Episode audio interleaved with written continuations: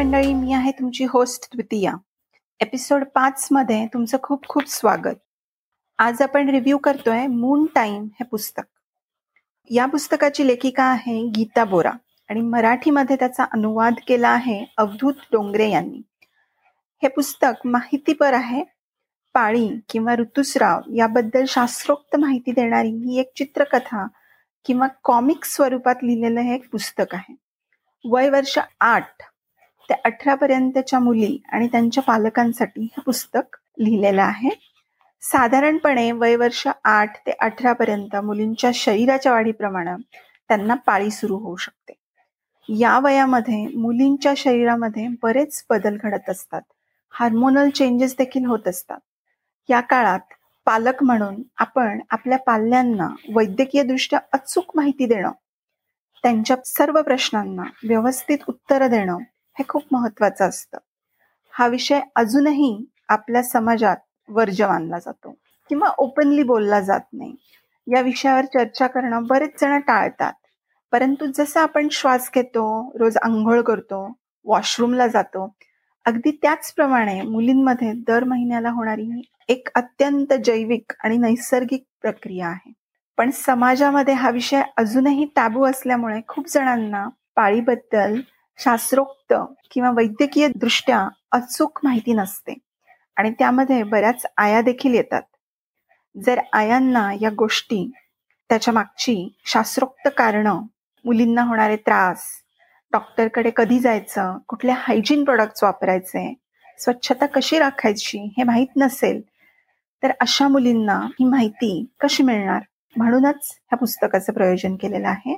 हे पुस्तक आईनं आणि मुलींनी दोघींनी वाचणं अपेक्षित आहे.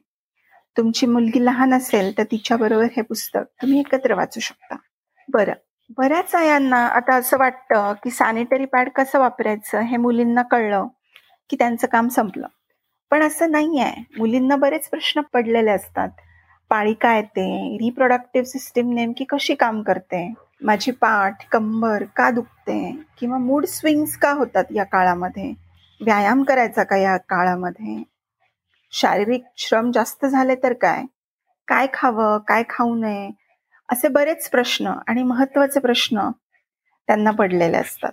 एक आई म्हणून तुम्ही सुशिक्षित असाल आणि तुम्हाला पाळीचा एक्सपिरियन्स आहे म्हणून सर्व माहिती आहे आपल्याला, अशा विचारात किंवा अझम्पशन्समध्ये आपण असतो. नक्कीच एक्सपिरियन्समुळे किंवा आयांना सॅनिटरी पॅड्स वापरण्याबद्दल आणि मंथली सायकलबद्दल माहिती असते, अनुभव असतो. पण आपल्याला याच्या पलीकडे जाऊन अजून माहिती मुलींना देणं किती आवश्यक आहे हे आपल्याला कळतं जेव्हा आपण हे पुस्तक वाचतो, कारण आपण त्या पद्धतीने विचारच कधी केलेला नसतो.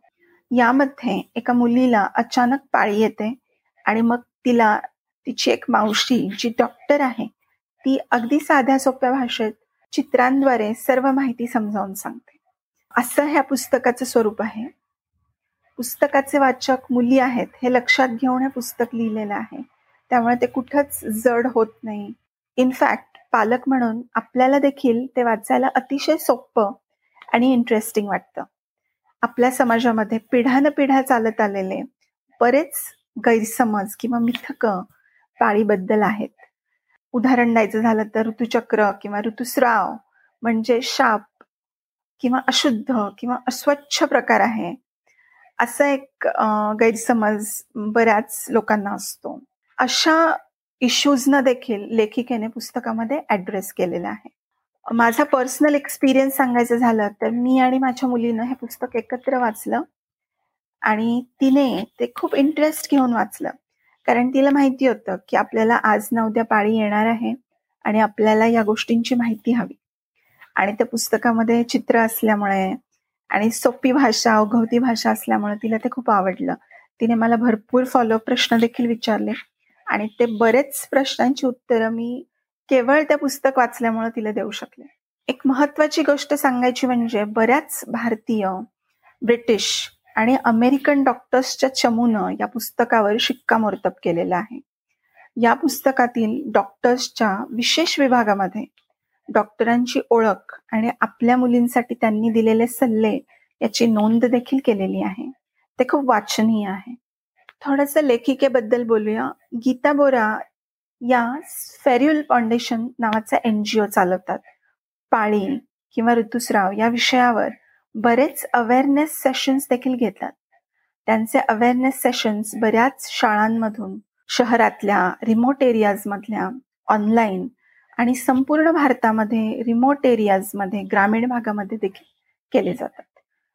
स्फेर्युल फाउंडेशनने स्त्री नावाचा एक अफोर्डेबल सॅनिटरी नॅपकिनचा ब्रँड देखील चालू केलेला आहे, जो गरजू लोकांना, गरजू स्त्रियांना विनामूल्य दिला जातो. तुम्हाला गीता बोरा या लेखिकेबद्दल आणि त्यांच्या स्फेर्युल फाउंडेशनबद्दल अजून जाणून घ्यायचं असेल तर तुम्ही व्हिजिट करू शकता www.spherule.org ही वेबसाईट.